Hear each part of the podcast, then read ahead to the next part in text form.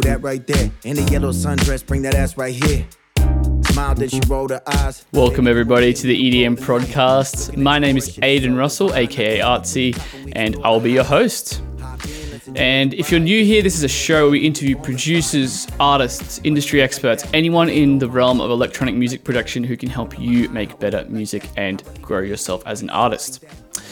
Now, I'm really excited. Today is 163 episodes. So we have Jafunk on today. He is a producer from my native homeland here in Australia, but he now lives in Berlin and works out of there as a producer. Kind of making a nice combination of funk, house, soul influenced uh, mu- electronic music. And yeah, he has a lot of cool things to say. In this episode, we dive into a lot of things such as how he grew as an artist, why he decided to leave Australia and move to Europe to pursue his career. We dive into things like starting his sample packs, uh, which are up on Splice and Loopmasters. We also cover a whole bunch of things about tracks he's released, his favorite production techniques, and this is a really awesome all round episode. So if you're a producer who's wanting just to hear, you know, a really nice story, I guess, about a producer who's um, grown humbly, who's made some really cool music, and is still on that journey. Then make sure you listen through this whole episode. Uh, was really fun re- to record, so can't wait to get into it. But before we jump straight in, I just want to let you know about EDM Foundations. Now, EDM Foundations, if you're not familiar, is our course for new producers where basically you master the fundamentals of music production in uh, making four tracks from scratch. So you're sitting there, sitting down in your door, making professional quality music and actually seeing the results instead of just learning a bunch of concepts like a lot of other courses teach you. We've had so many producers enroll in this course over the years. In fact, we have nearly 5,000 producers inside of EDM Foundations right now who've made their music way better and have got started off on the right foot and not just left it up to chance. So, if you want to enroll in EDM Foundations and kickstart your music production journey, head to edmfoundations.com right now and you can learn more there. But let's get into the EDM Prodcast 163 with Jafunk. Ooh, that right there. In the yellow sundress, bring that ass right here. Smile, then she rolled her eyes. Baby, come with me and we could roll tonight. Amazing. Welcome, everybody, to the EDM Prodcast. Today, I'm joined in the virtual studio here with Lachlan, also known as Jafunk. How's it going, man? Man, going good. Going good. Thanks for having me on the show. Sweet. My pleasure, man. My pleasure. Um, it's bright and early for you over there, right? 9 a.m., yeah, is it? 9 a.m. That's about as early as you'll ever see me up. So, yeah, fair enough, man. Fair enough. Um, sweet. Well, you you guys have been kind of out of super heavy restrictions over there for a while now, right? Like you you're able to like do shows and that kind of thing. Like, yeah, yeah. Um, I mean, we went sort of through our lockdown period more at the start of the year and bef- around, you know, just before May and mm, and now things like the last couple of weeks stuff's opened up a little bit. I, I was actually in London uh, two weeks ago doing uh, like a writing trip there, and I went to a couple Nice. of festivals, and also Berlin. I think the clubs have actually opened up last week or something. So it's Awesome. nice to yeah have some stuff finally coming back. oh, it's good to hear, man. Good to hear it's happening. Um, yeah, sweet, man. Well, I've got a um, bunch of stuff I want to dive into. Um, because yeah, I, I'm a big fan of like your funky, soulful, kind of jazz-inspired take on electronic music. Um, so yeah, man. I guess the first thing I wanted to know is like, how did you get into music in the first place? And yeah, what has your musical journey looked like, and like how you got into production and that sort of thing? If you want to dive into that a bit for us. Yeah, for sure.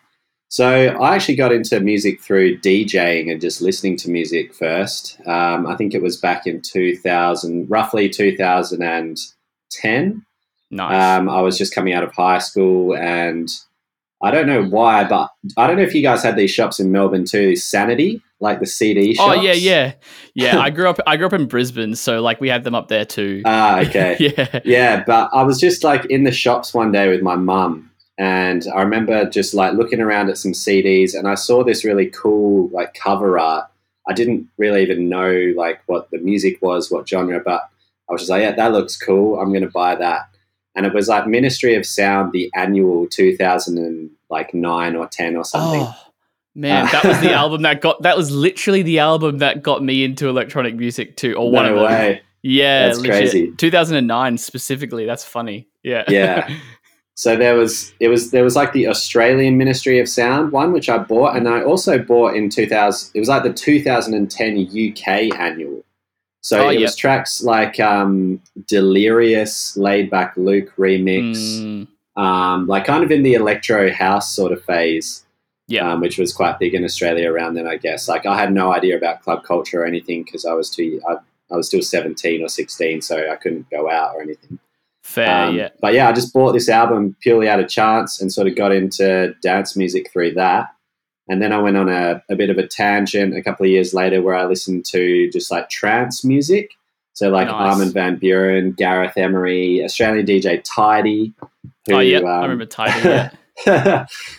um, so I really love that kind of music, and like I, I wasn't thinking of making music or DJing or anything at this point, but Mm. I just really loved listening to it. Um, and then eventually, I my next thought was like, oh, like you know, I'm seeing these guys; they're all DJs. They're playing this music out. Like, how do they do that? I started to go out as well to clubs and see DJs in bars and clubs. So I was like, oh, this is interesting. Mm, Um, so yeah, me and a friend of mine, we actually bought. We, we sort of got in through like virtual DJ and stuff first as well, just like computer programs, and then we eventually ended up buying uh, a set of CDJ 350s, which were like the most basic USB um, Pioneer DJ stuff. And then we Yeah. started yeah, like learning how to play on CDJs, playing at some friends' parties around Perth, which is where I grew up. And nice. yeah, then after a few years of DJing, the next question was like, oh, um, like how are people actually making this music? Um, and at the time, I think by then I'd sort of evolved into, I was in more like house, uh, funky stuff, but also I really got into Eric Prydz and his alias is Pryda. Yeah. Um, nice. so I basically, when I started production, I wanted to be Pryda or like Eric Prydz. so yeah. I spent a few years just basically copying him and trying to like make his music, which was sure. yeah. I think the reason I wanted, or the reason his music made me get into production was that it seems so simple.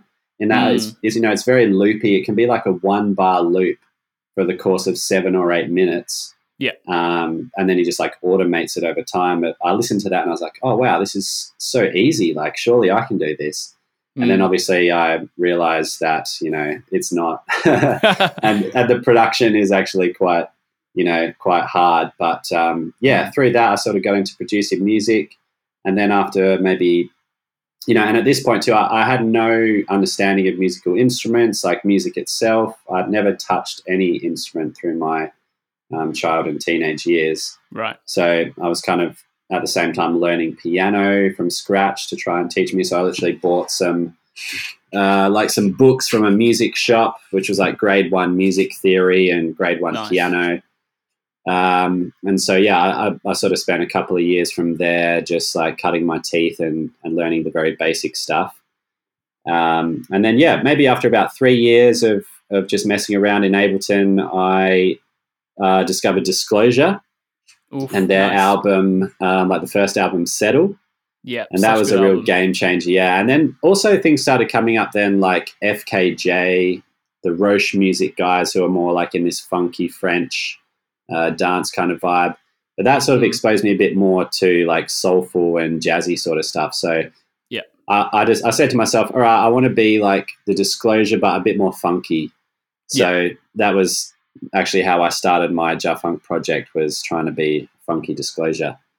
Um, Awesome, So that's yeah, it. that's that's sort of my pathway about how I, I got from zero to, to starting Jafunk at least.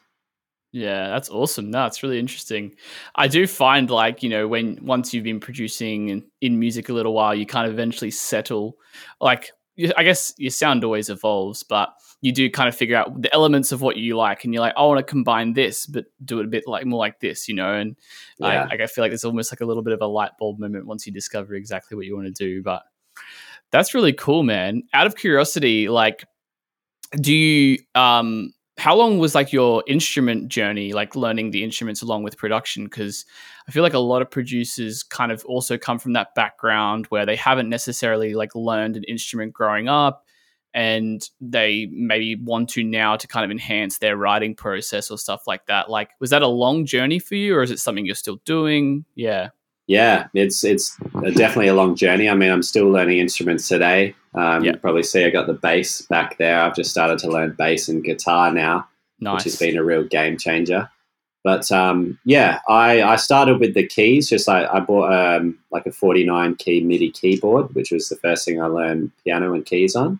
Yeah. Um, and yeah, I don't know why exactly I chose that first. I think because within Ableton, you know, you could see the piano roll so Mm, I was like, oh, okay, uh, it's probably useful here to learn piano. And I'd spoken to some people and they all said the same thing. And also, the music that I was making was quite like synth based, I guess. So I was watching people playing synths. And so it seemed natural to, you know, to learn the keys. And it was quite a versatile instrument when it comes to production. Um, Yeah. And also just to learn music theory too. I think the keys, to me, it, it made a lot more sense than the guitar just because of the way the notes are laid out, you know, in a row.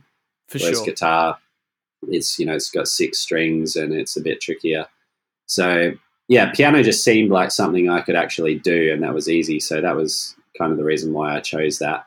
And also FKJ played the piano, and I looked at him and I was like, "Fuck, this guy's this is sick. I want to do that." Um, so yeah, that was that was kind of my entry into learning an instrument, and then I guess the reason I picked up guitar and and bass uh, about a year and a half ago now, I'd say, Yep. was just because like all the all the music I listen to is like disco and funky stuff now, Yep. and both guitar and bass is such a huge part of that, and I was like, you know. Before, when I needed guitar, I'd have to find a guitar player here, and you know, um, record some stuff. Sometimes it wasn't exactly what I was after, so it was a big process and it just got a bit tiring. So I was like, yeah, it's probably going to be in the long run easier if I just actually learn this instrument and um, and am able to do it and record it myself. So Interesting. yeah, but I love. I think that's to me that's. Um, I guess I'm always like looking for something that makes making music fun. Yeah. And to me, when like playing and touching real instruments is a lot more fun to me than just like you know inputting notes on a MIDI roll in Ableton or whatever. So Mm. it's just my personal thing that I do. Like I'm sure lots Mm. of other people just get a buzz out of creating like a crazy sound in you know in Ableton and processing it and stuff. But for yeah, I'm always looking for stuff that inspires me and that keeps me Mm. going and wants me to you know get in the studio and have some fun. And instruments are that for me. So that's kind Awesome. of why I'm picking them up. That's awesome, man. And yeah, like back to the keys thing, it's just such a versatile instrument. Like, if anyone's listening and thinking of picking up an instrument for the first time, like I would highly rec- also highly recommend keys. Um, Like I like started learning trumpet early on, and I'm like, that is just the example of a non-versatile instrument. Like it's nice, but like you can only play one note at a time, and like you don't learn chords and Yeah. uh, it's really tiring to play as well for long periods. You can't just like jam on it for hours on end, whereas on a piano that you can do that more easily. So Yeah. um, yeah, keys are very yeah. versatile. Yeah, Yeah, for sure, versatile, absolutely. And they just like, like you said, you learn chords. You can play bass on them. You can play lead Mm. melodies. So you, you definitely learn a lot. Uh, I Mm. think through learning the keys. Yeah. that's awesome, man. Um, you also mentioned about like you know being inspired about being being inspired by like disco and funk. I'm curious because obviously you're from Perth originally and you've been in Berlin for a little while now. Do you find like the local music scene in Berlin, which definitely has like this kind of house techno influence, I Mhm. would say, and maybe by extension disco and funk to to some extent. Do you find that has like an influence on what you're writing now? No. Really? Okay, cool. That's cool. Yeah. Um, I mean, in some way, yeah, everything like, you know, your surroundings definitely influence you. But like you said, Yeah. Berlin is, you know, majority of the time just techno and like house music, which I still love. Like, I love house. Yeah. Um, and actually, when I was in the UK, like, yeah, getting back into that house vibe sort of was like, oh, yeah, maybe I could make some house music again. But Yeah, yeah. um, yeah, I think I've also have experienced a few times disco here in Berlin, which has been cool. Um, Okay. yeah, like you said, I guess because house music is sort of a der- derivation of disco, there's Yeah. always going to be this little connection there. And you know, there's times where I've been out to clubs, and um, I'm sure you've heard about like uh, Berghain and like Yeah. Panorama Bar and these places. I once, I only got in, I didn't even get into Berghain, but I went into Panorama Bar one time, which is like the top part of Berghain Yeah, right. and it's a bit lighter. It's a bit more housey and, and disco-y. And I remember being in there, um, listening to a guy called Marcellus Pittman, who's like an old Detroit uh, legendary house guy, and he was playing some Mm. like really cool disco stuff at like nine in the morning, and I was like, yeah, this is this is pretty sick. So it pops up in rare places here in Berlin. Mm. Um, but like you said, it's mainly techno. So yeah, you know, in a way, I'm kind of I kind of just put myself in my own bubble here in, in the studio, and like I'm, I'm just listening to, you know, like Shalamar, um, Mm. Chic, like uh, nice. so yeah, so many of these old sort of 70s and 80s disco people. Um, whereas if you know if I was to just to go out and listen to the music playing out, maybe I would be making house and techno now. So it's just yeah, it's just like what I gravitate towards, I guess, when I'm listening. And now that I do listen to it a lot, Spotify, the algorithm has kind of like picked up that that's my vibe. And so my Discover Weekly is now just fire every single week, just all these like 70s disco tracks. Yeah, nice. Yeah.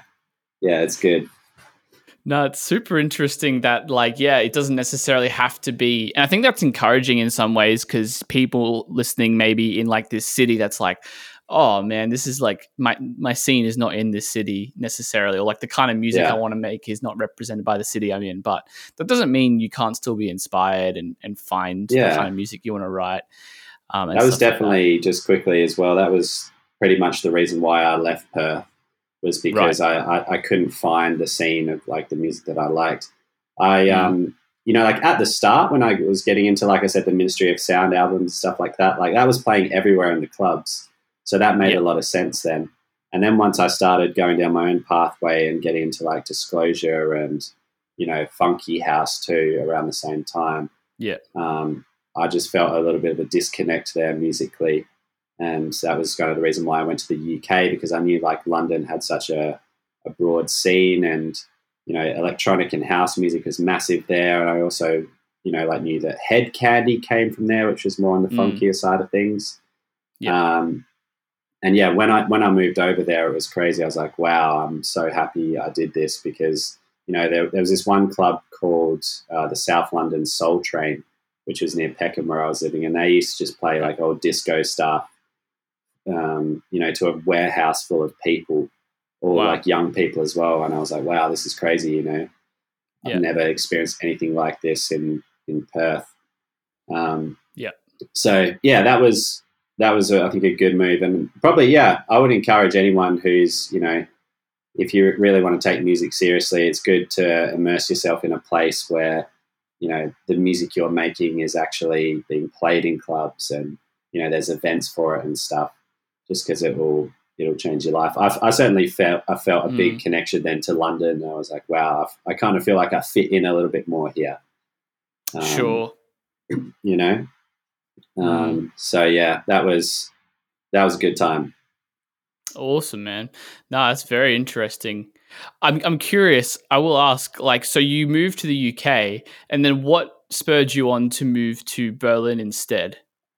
Um, basically, I wasn't able to get a visa in in the UK. oh, fair enough. Um, I actually wanted to stay there, but I just yeah, like with music, um, and I was also tennis coaching. That was my job. Oh many wow. years Okay, cool. while, the whole time while I was in the UK, and I couldn't get a visa for either one- uh, either one of those things. So yeah, I was like, I still wanted to stay in Europe somewhere and be close. Um, so yeah, I knew some people in Berlin, and I'd been there a few times before. So I kind of knew like, yeah, I could try this place out for a bit and see what it's like. And yeah, then just kind of took a chance and moved there. That's awesome. That's cool. Yeah, no, made it work, I suppose. And being in Europe, I guess you know everything is pretty close, so you can very easily just travel to the UK for for shows Yeah. and stuff like that. Exactly. Yeah, it's up. Yeah, it's only like an hour away on the plane, so so easy to go over there for sessions or gigs or whatever. Yeah. Nice, man. That's awesome. Sweet. Well, switching it up a little bit, I want to talk about like maybe sort of your more early days and and kind of how once you decided to you know start Jafunk, um, like how things kind of started to take off for you, and one of those um tracks, which was actually a remix of Set Mo's "Chasing Forever." Mm. um, seemed to be a track that early on uh, put put you on the map, so to speak. So yeah, how what was that experience like? How did the remix opportunity come about? And um, looking back, is it like kind of something that yeah, definitely you can say put put you on the map? Yeah, that was definitely one of the moments. Um, Mm. I think there's a few things I remember. The the very first thing was actually kind of through SoundCloud and Instagram. So like back then, all, all I was doing to like sort of um, get new followers and stuff was to upload stuff to SoundCloud, free download. Yep. Um, and then do like the like gates that were happening back then, where you like, you know, they had to like your Facebook page and in order to download the track. So I was doing that. Um, and then actually, these guys from Detroit called Golf Clap, they found my music um, through SoundCloud Nice. and they like reposted a couple of my songs. Um, and at the time, I think I had like maybe a few hundred followers and they had, I think, like 20,000 or something. So, like, Wow. Back then, that was big to get reposted on SoundCloud by someone, you know, even kind of big was a big Mm. thing because, you know, people were really like listening to stuff on SoundCloud and Yeah. discovering people. So that was a big moment. And then they posted a video on Instagram of them playing one of my tracks in Detroit, like at a party. And that was Oh, wow. that was like blew my mind because you know at this point I'm just making music in my bedroom, uploading it to SoundCloud. I've never seen I barely even showed it to any of my friends, you know. Mm. And then to see people like dancing to this stuff, it was like, wow, okay, this is really cool. That's Um, sick. so that was a big moment and then yeah after that i sort of i kept doing the same thing and then i, I was also hustling trying to get these like youtube channels to post it so people like selected Mm. um, majestic casual was massive at the time the sound you Yeah. need Yeah. these kind of people um, so i was just trying to get my music to them and then selected posted one of my tracks which was an, uh, a big moment um, I think it was Why Would You? And um, yeah, that that was also like I got a bunch of new followers from that. Um, the numbers started to go up on the socials quite a bit. And then yeah, I think it was just after that, or maybe a couple of months or something after that, I got um, the message from Set Mo. I think they just emailed me, um, and or their manager emailed me and said, "Hey, yeah, like um, we're, we're looking at remixes for this package. Would be up? Would you be up for doing one?" awesome. um, yeah, and then the way that actually happened was kind of funny. I I was like working on a bunch of other beats for just like you know um, original tracks. Yeah. and I got the remix, and I was kind of stuck with this one beat. I didn't really. Um, I got a couple of vocals for it, but it just wasn't really working. So it was almost going to go in the trash. And then I just got there, like you know, the "Chasing Forever" vocal, and just kind of slapped it on top of that, and it was like, bam, that works. Damn. So- nice. yeah, that was that was quite funny, um, and it, it was also funny because Aiden, their manager, he he like sent the track to me or sent the stems to me one day, and then like literally one or two days later, I'd sent back the you know almost the finished remix, and he was like, "Wow, that's you work so fast." um, but really, I just like slapped it on a beat I've been working on for months already. So yeah, and then that was yeah. I didn't. I actually just did that, and I didn't expect anything to happen at all. Um, just kind of sent it back, and then it got uploaded to Majestic Casual. We got like four hundred thousand YouTube views, so that Wow. was a little bit unexpected, but it's always nice. And also, I, I wasn't on Spotify at all at this point, so Sure. I didn't know, like, I didn't even think I knew that they were going to upload it to Spotify. And I checked, like, back on the remix um, once I sort of become a bit more aware of Spotify and, and, and that. And uh, it had, like, you know, 500,000 streams on there too. And I was like, oh, maybe I should upload some music to Spotify. People are on this thing. Yeah. Yeah. Totally. So that was the story of that, yeah. That's awesome. Mor- moral of the story: If you're like stuck for a remix idea, just get the vocal and chuck it on an original you've got. That's such such underrated advice. I feel because that would work a lot of times. You'd be surprised. Maybe not work all the time, but yeah. Yeah, no, I, I re- really recommend that too. Like, what I Mm. kind of do is I have a demos folder, and Yep. any beats I'm pretty happy with, I'll just chuck in there, even if I don't plan on finishing them. Mm. And then you literally never know what can come around the corner. Maybe, like, yeah, like you said, you can just throw a remix vocal on it, use it as a remix, or you might be in a studio session, and yeah, you just you just never know. Totally. So it's good not to not to throw everything away. I'm gonna steal that because I definitely sometimes am like, oh man, like a remix comes around, I'm like, oh, I'm gonna have to like write a whole track around this, and I've already got like a hundred ideas that are unfinished. Maybe I can just use one of them. That's good. Yeah, That's good shout. Hundred percent. It's happened quite a few times to me actually, where I've had beats that I was totally done with, like just over them. Yeah. And then something will come along, like um, another one, Pleasures, which I did with Dirty Radio. I was going to throw that beat away, and then Oh, yeah. I'm, I'd like sent it out to a bunch of people, and they came back with a really cool vocal, and it just brought the track back to life.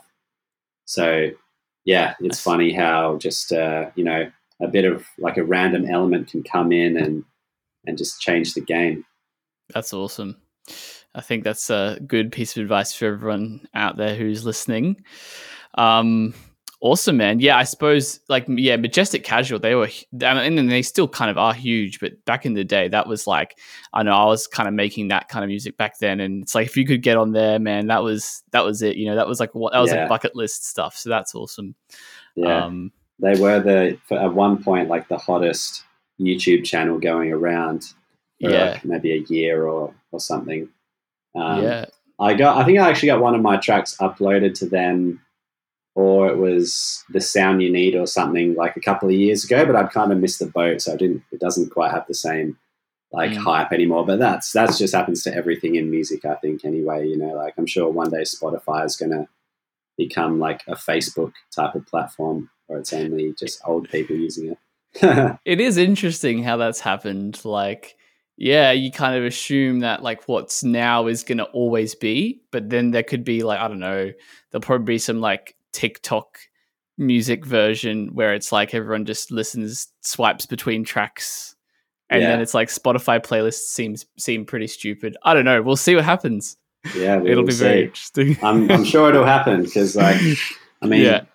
I don't know if there's one thing. Maybe vinyl is like the longest lasting thing that's still. I mean, it's not obviously the biggest medium listening to music, but yeah, it might be one of the only things left. Like CDs are pretty much dead. Cassettes, it's true. Yeah, iTunes even is now gone. even vinyl, Mm. I guess for a while there, like kind of died a little bit, and then it kind of resurged like five, ten or ten years later, maybe. Yeah, So that, that is very true. Like you never know. Maybe Yeah. maybe YouTube will come back. Yeah. YouTube's YouTube's actually had amazing longevity. I think in terms Yeah. of the social media thing. Mm. Some Um, niches still really have huge YouTube followings. Like I know, like a lot of like kind of the like deep classic house stuff. Like a lot of that has a quite a big YouTube following still. So um, Yeah. it's very interesting. Yeah, It is interesting, yeah. But I'll Mm. be, I won't be surprised if Spotify gets knocked off at some point soon. yeah, it'll be interesting to see what comes next for sure, man. Um, awesome, man. Well, switching it up a little bit, I wanted to dive a, a bit into your sample packs that you've been doing on Splice. Um, Mm. because that's kind of a newer thing, if I'm not mistaken. You've been doing, is that right? Yeah, I think I did my first one two, maybe even three years ago now. So Okay. relatively new, yeah. Yeah, cool. What kind of um brought that opportunity on? Was it something you decided to do actively, or was it more like someone was like, "Hey, you should do this. You'd be good at it," and you're like, "Oh yeah, cool, I'll do it." Um, because it because they've done pretty well now. Like they've got hundreds of thousands of downloads and stuff like that. So, yeah. Um, what happened there? Yeah, no, they've they've been great. These Splice sample packs. I mean, it's one it's one of like my major forms of income right now as a as an artist. Awesome. So they've been amazing. Um, the I guess how I got into it was I, I actually done a few packs before that with a company called Loop Masters. Yeah. and yeah, I think a friend of mine in in London he we we did a couple of packs together for Loop Masters. He just asked me if I'd be interested in like you know doing them with him, and I said yeah, sure. sure like it's nice money, and so yeah, I, I did like two packs for Loop Masters with him, and then we you know I kind of enjoyed doing that with him. So we're like, all right, let's look for some other opportunities here. And I had another friend who knew someone at Splice, so I got them to like introduce me to Splice Mm. And I was like, yeah, look, I've got this artist project, Jafunk. I'd be interested in doing a, a sample pack. So my first sample pack with them was actually I made it with a friend of mine, James King, who's an amazing music producer. Awesome. Um, and yeah, we did the pack together. Like, didn't know at all what was going to happen. Um, and it, yeah, it turned out really good. Like, it was quite popular. I had you know lots of people messaging me saying they're using the sounds and they're really cool. So then I, I decided to do the next two by myself, and yeah, just just through that introduction through a friend, I guess, is how I got into it. But yeah, it's I, I actually really enjoy doing them. Um, awesome. It's kind of refreshing to, in a way, to making music because with my songs, like the Jafunk songs, I, you know, I put quite a lot of pressure on myself to, you know, make them as good as I possibly can, and mm. you know, there's quite a lot of emotional attachment to all the songs. Yeah. Um, but with the sample pack stuff, I sort of just like do it and then put it out there. Like I'm not thinking too much. So it's nice to make music like that sometimes where it's a bit more, you know, just um, I'm not as attached to the ideas and stuff. For sure. That's interesting. Do you like, I'm kind of curious, what is your process for going about creating the sample packs like? Um, is it just kind of like, pretty random and you just kind of like, all right, I'm just going to make a bunch of sounds and bounce them out? Or like, do you kind of have a process for that? Um, yeah, I mean, I, I go through it pretty, I guess, systematically. Like, I just write out everything that I want to have in the pack, like yeah. kick one shots, clap one shots. And then I go about kind of recording. It's like a combination of recording and then just processing other samples. Yeah. Um, so yeah, like I record claps and stuff at home. Sometimes I even just like record, record on my iPhone uh, voice notes and then like process them in Ableton to get them sounding a bit cooler. Yeah, nice. And, and, do it that way. But I've also got a nice mic as well, which I do a lot of stuff on. Sick. And yeah, um, I guess I just say, you know, like I know I want for Jafunk, my music's normally between like 100 BPM to about 120. So yep. I just put a you know a range of BPMs in Ableton and then just like sort of jam out, find some sounds that I like, and you know play stuff in, Sick. and just also also stuff um, that I've used in previous tracks. Like there's a lot of sounds in there which I've actually used in some of my songs. So awesome. it's a combination of that and then obviously original loops. That's cool. Do you, I mean, I'm curious, do you actually use your packs very often when you're making your own original music after you've made them? Or is it kind of just like a separate thing once you've exported that? It's like, that's for people to use it, but I don't really go in and grab stuff out of there anymore.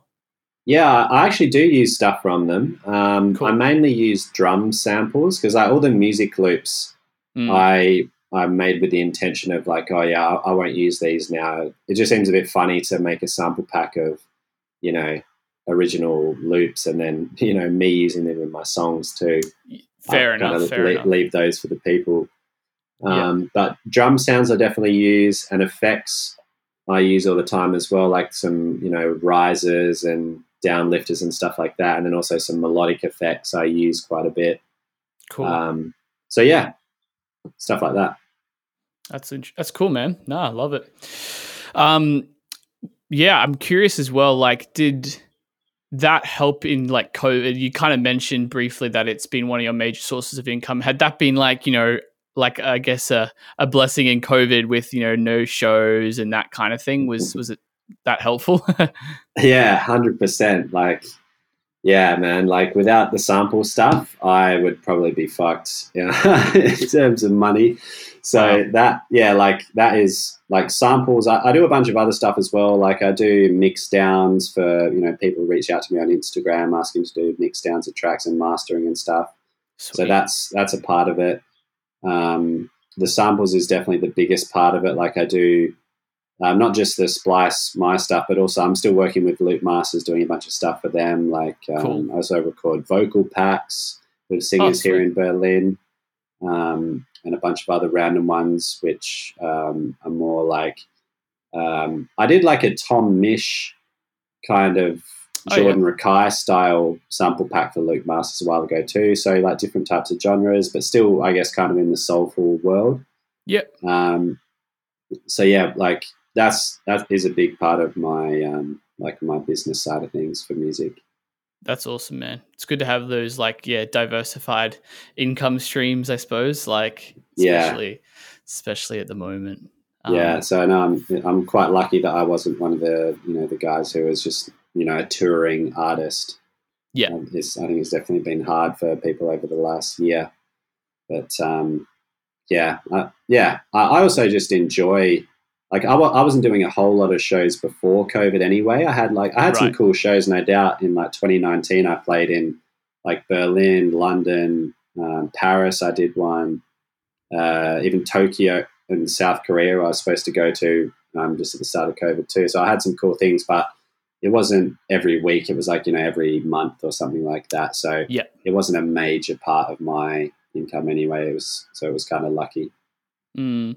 I, and then depending on who you are, I suppose as well, like based on your personal preferences, like you might not want to be doing that many shows. So it is in that case good to have those other things you're doing so you can be more selective with shows or if you don't feel like doing them you don't have to you know um, Yeah. it is good to have those other other streams and stuff like that for sure man Yeah. Absolutely, yeah, yeah. I um, yeah, I've always wanted to keep Jafunk as a like a pretty sacred kind of thing. Like I, I didn't ever want to sell out or do anything really that I wasn't, you know, hundred percent behind. Yeah. So yeah, like the sample packs is probably the closest thing that I've done to selling out. Although I think it's, I think it's still within my brand and my sound, so I don't feel like I've sold out yet.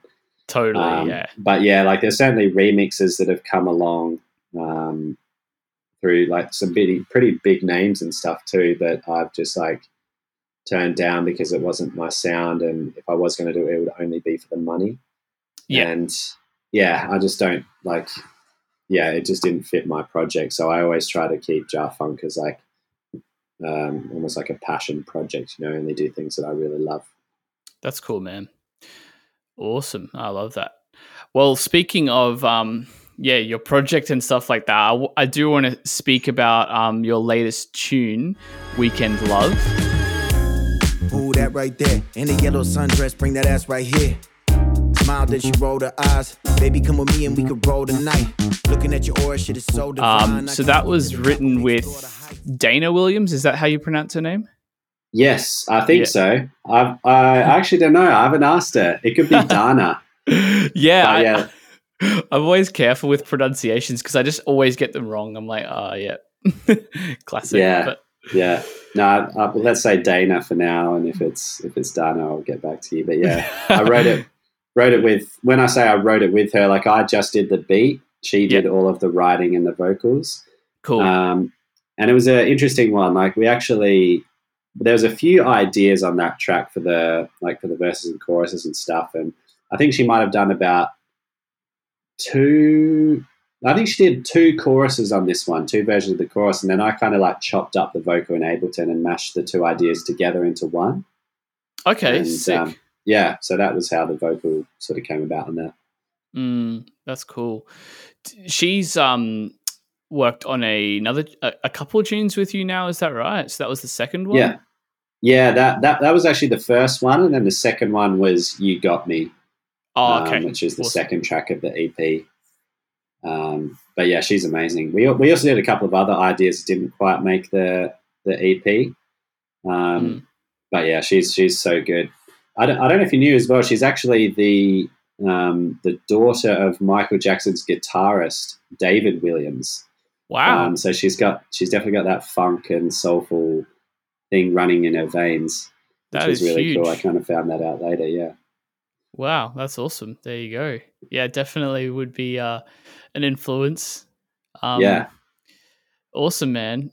And and on in terms of like the production side of things, um, yeah, how did that track come together in terms of the beat and and you know synths and that sort of thing? Yeah. Um, so I'd had I, I was working on some beats at home, like you know, months before it was done, and I reached out Yeah. to Dana.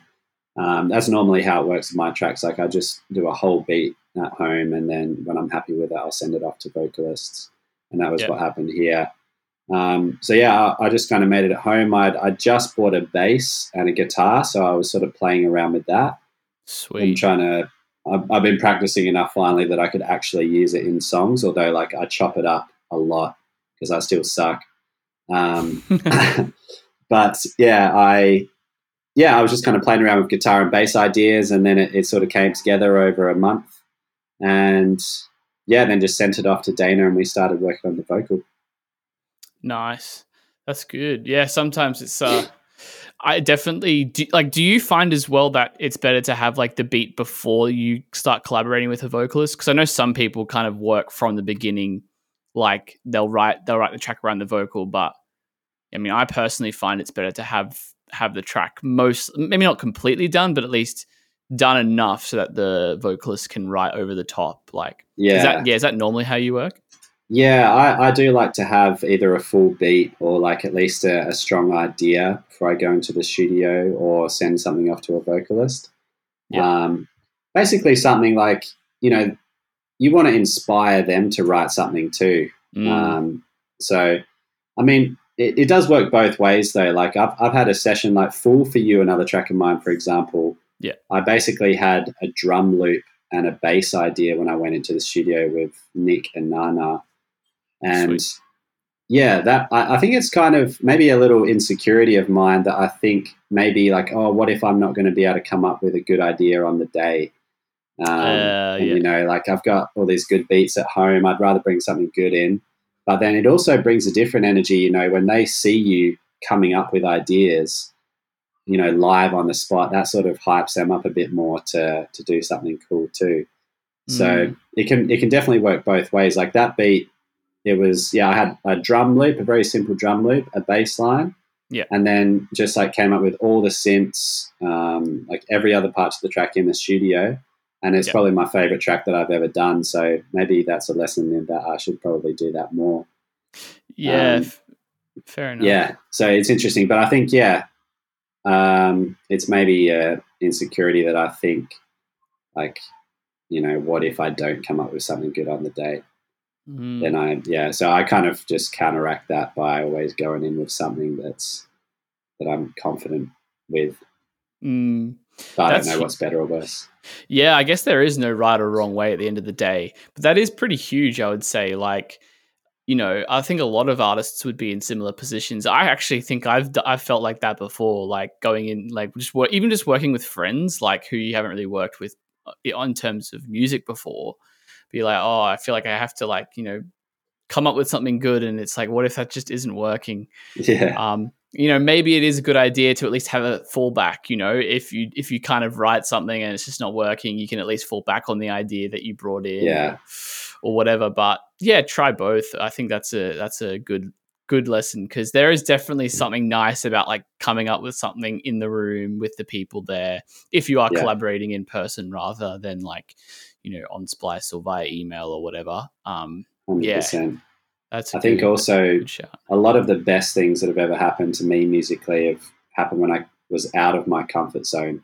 Mm, right. you know so like a, a few- another track i did back to life was another one of those tracks which we came up with pretty much entirely on the spot in the studio so you know Wow. i never would have done that before and i think yeah like when you throw yourself into uncomfortable situations you come up with stuff that you normally wouldn't and a lot of the time that's that's kind of what gets you excited as a producer when you hear something that you have never done before Mm. or like you know someone brings something out of you that you you wouldn't have done by yourself which is i guess the joy of collaborating so it's yeah it can definitely work both ways Yeah, that's cool, man. So true. So true. And then obviously, um, off the back of this release, you've got the um the remix competition you've just run and you've just announced the winners, haven't you? yes yeah, Yeah. it was uh, last week or the week before yeah Uh, yeah man that was that was really fun that remix that was the first time i've actually done a remix competition Yeah. Um, I wasn't really sure what to expect. Like I was really thinking that maybe I'd get one or two remixes, and just like no one would do it. Yeah. Um, but I was amazed that 25 um, remixes got sent in, and there were some really really sick ones. Uh, most of them were, were great actually, so I was I was super surprised. Um, but yeah, it was it was it was great fun, you know, to like just throw something out there and seeing what people would come back with. You know, like there was some really interesting ones where you know they just interpret it in a way that I never would have even seen. Like there was this one that um, by this guy DJ Imminent, which I love Right. that name. And uh, DJ Imminent, and he came like I looked at the name, I was like, oh, what is this? This is a bit weird. And then he came with this fire like kind of chill cafe mambo Ibiza type of vibe remix and just blew me away. wow. Um, so yeah, it, it was cool. Had a lot of fun doing it, and I was lucky enough as well to partner with. I don't know if you've heard of Audius before. yeah. they're like yeah. Yeah, one of these platforms that's sort of um, trying to combine streaming and the blockchain, which is quite interesting. And um, Yeah. they were nice enough to give me a bunch of these tokens to give away for the you know for the remix competition. So I, it was nice to have a, a bonus prize for you know the winners. Otherwise, it was just going to be um, just like well done, pat on the back. yeah, for sure. There's something on the table. Yeah. yeah. So no, it was, it was super fun. That's cool. Yeah, I've seen a um few remix competitions on Audius. I, I think I saw. I don't know if you're familiar with Sub Focus, but he's Uh-huh. a drum and bass producer. Yeah, he he just did one on there. I've seen a few other few other artists do do them. So yeah, if uh, producers out there looking for remix competitions, maybe Audius is a Yeah. good, good place to be checking that out. But um, yeah, man, is it something you think you'll do again for like uh, future tracks you release?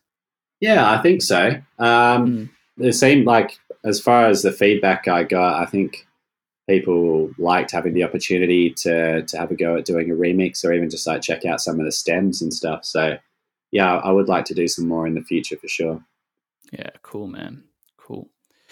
Um, I did also want to ask you, I mean, in terms of just like general production stuff, like what have you been doing in the studio, maybe apart from like, you know, the, the sample packs or just other stuff you've already mentioned? Like, that's just been inspiring you. Like, any fun techniques or creative ideas you've been trying? Um, any techniques you want to share that producers can use? Anything like that? Anything that I've been trying in the studio has been inspiring me. I think um, yeah. lately it's just been playing around with like guitars and bass Mm. Um, I mean, yeah, a lot of the time, things that inspire me. If I'm if I'm lacking inspiration myself, I always look to finding new sounds to work with, Yep. or just try new things. So that might mean downloading a new preset bank for like a couple of my synths, Yep. or yeah, just like getting a new plugin or something like that, or what what I think is actually better and probably cheaper than buying a synth or a plugin is just like learning something new musically. Like, Yeah. one of the big things that inspires me is just like learning songs, because I Mm. think we're all, you know, influenced by whatever we're listening to, and you know whether whether it's consciously or subconsciously, we're all kind of just like copying all of our influences. You know, like you get all of these ideas and then you mash them into one thing, and then that's what you are as an artist, and then obviously a bit of your own magic at the same time. Yeah. So, yeah, that's that's sort of my strategy is to just like learn songs, um, or yeah, throw something new into the mix, whether it be samples, presets, or Yeah. sounds. But yeah, right now, like learning, like trying to incorporate the human element more into my music is what's inspiring me. So even Mm. doing things like throwing the drums completely off the grid, you know, not having Yeah. one single, maybe the first kick is on the grid and then everyone after that is ever so slightly shifted. Yeah. Um, things like this to, to make it sound more human. That's cool. Yeah, I, d- I definitely think like you know m- like manual swing as well, like just manually drag, especially if you're doing like hip hop kind of oriented stuff. Like Yeah. I mean, or like you know Mhm. down tempo house stuff, like slower stuff. Yeah, like shifting stuff off the grid is a, is a huge way to add that human element in your mix. yeah, and definitely. um, with like your guitars and stuff like that and, and bass that you've been like kind of playing around at, do you like run that through like pedals or like a set of effects that you kind of like in terms of to get a certain tone out of those those things? Yeah. Um, I I've just got a simple sound card like a Scarlett. Yeah. Um, and I normally just go straight in with the guitars. Um, I use a bunch of plugins on them. Like some of my favorite ones would be um, like the GTR uh, GTR Stomp on on Waves. Oh, nice. like a- yeah. Yeah, it's um, it's like this rack. It's like a pedal rack, and there's a bunch of different effects on there. Um, the wah one is really cool. I will say on that. I love to use that. Um, also, the the Cory Wong, he's like made a guitar plugin. I, I use that Oh, one okay. quite a bit. nice. Um, what else do I use on, on the bass and guitar and stuff? Um, yeah, a lot of a lot of the Waves plugins. I'm really a big fan of that Waves bundle. So like on the bass, I use the MaxxBass. Mm, Um, some of the, like the CLA 7.6 and 2A Yeah. and 3A compressors are really nice. yeah, Um, they're good ones. yeah, and then also I need to get into guitar rig because I've seen uh, a lot of people using that on guitars. And I think that's one of the best ones. Yeah, I've uh, definitely got to use Guitar Rig more. It's definitely I, I find it fun to chuck on like non-guitar sounds as well. Yeah, Just to like on synths, it's it's nice just to add that kind of grit or you know coloration to a sound that's kind of just you know to make it not just sound like a synth if that makes sense like to make it sound kind of more alive or moving. Yeah it's a it's definitely um an underrated plugin in guitar rig. Yeah. Hundred percent. Another trick of mine I'll, I'll give away is that I use sometimes the uh, the wave sorry not the waves the Ableton amp on snare drums. oh just like- nice a tiny little bit of um, of dry wet, and Yeah. it can add this like snappy like top end to it. That, Ah. That's quite cool. i'm gonna steal that one as well i think i'll have to try Yeah, that give out. it a go. yeah, nice, nice, man. Oh, cool, man. This has been fun.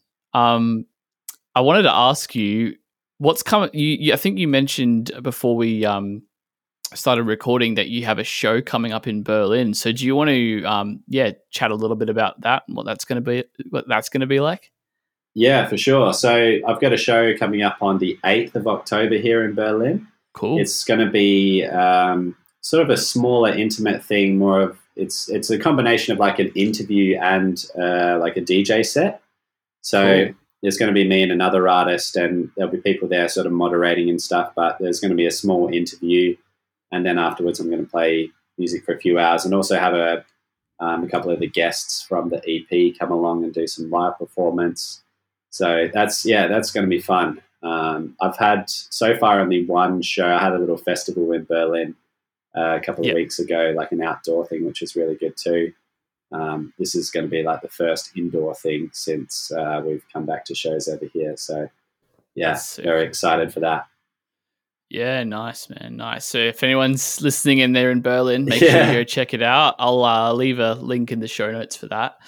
Um, yeah, man. Well, um, is there anything else coming up in the next six to 12 months besides the show that um, you'd like to share or any plans or vague ideas of what you're wanting to do? There's plenty of vague ideas. Yeah, there Um, always is, right? Like, oh, I might write an EP. I might, I might, The know, classic, the this. classic post on Instagram, like new music soon. yeah. Um, um, yeah, I've got um, in terms of concrete stuff that's coming out. I've got so the remix EP yeah. um, for Weekend Love is going to be coming out in a couple of weeks as well. Sweet. Um, and that's going to feature the remix competition winner, but then also some other. There's I think four other remixes I got done um, Mad. through some of my producer friends. So I'm really excited for that. And in terms of vague ideas, I'm going to be just like right here in this room, like working on music for the next uh, for the next EP. And I'm going to be streaming a bit on Twitch as well.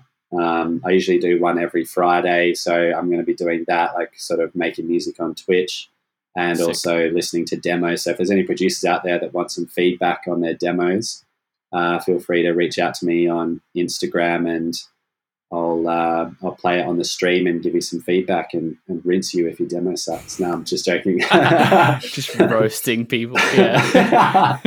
I'm sure there is. There's actually like, have you ever watched that Timbaland? He does a Twitch stream.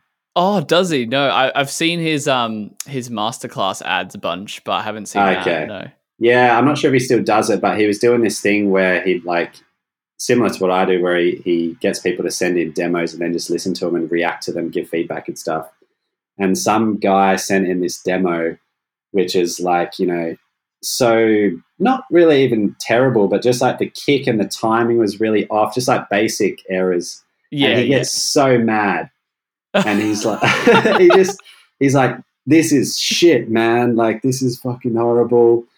Um, you know, like, how dare you send that into me on this stream? wow, Timbaland. It just scolds yeah. him.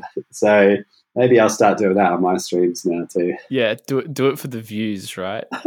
do it for the, the the viewers. Oh, that's funny. I'll exactly. have to check that out. That's funny as. Oh, awesome, man. Um, yeah, nice. I'll make sure to leave your socials in the uh, description so people can go check you out there as well. Um, I want to finish off with one last question that I ask pretty much sure. everyone who comes on here. Um, it's a bit of a controversial question because I kind of like to personally live life like no regrets. You know, you learn from your mistakes. Um, but if there was one thing and you had a time machine, and if there was one thing you could go back and change that you did in terms of your music career slash you know journey, what would mm. you hmm. change? Oh, that is a, a good question. One thing I could change. Um, I probably like I probably would learn instruments earlier. Mm. Like um, yeah, especially guitar and bass and stuff. It would be so useful to to learn that at the start. So yeah, I think that's what I do. I just like pick up the guitar much earlier. And I still would have learned the keys though. I'll just try to do both at the same time. yeah, yeah, totally. No, that's a good one. I, I definitely think uh, I would have done the same. Like learn instruments as as early as you can. yeah, especially keys. Because yeah. you always like at the start, you always try to. Well, I don't. I don't want to say years in like everyone in general, but I certainly was trying to get around like you know learning instruments as much as possible and just figure out how I could do it within Ableton, which does bring some interesting and like fresh results sometimes for sure. But yeah, like now that I've realized I actually do just want to make like you know funky disco stuff. You you can't beat just the real guitar and the real bass and even real drums sometimes. Yeah. So yeah, I I just wish I had have picked up stuff earlier on. For sure. Awesome, man. Uh, well, uh, this has been fun, man. Thank you so much for coming on. Yeah, thanks for having me. Enjoyed yeah, it as well. And uh, in terms of your socials, as I said, I'll leave them in the links. But is your what's your handle? Um, most of them it's at Jafunk Official. Sweet. Um, awesome. But if you type in Jafunk, I should come up. There's not, thankfully, many other Jafunks out there. There's actually, awesome. funnily enough, a funeral home called J A Funk, and oh. that's one of the that's like one of the first things that comes up on Google when you search Jafunk. So amazing. Yeah, I'm I'm not a funeral home. I, I'm yeah, I'm a music producer. So if you get confused. oh, that's incredible, man. Sweet. Well, everyone go check out Jafunk, the producer, not the funeral home. And um, yeah, man, this has been a blast. Thanks so much. Thanks for having me. Appreciate it. Smile, then she rolled her eyes. Baby, come with me and we could roll tonight.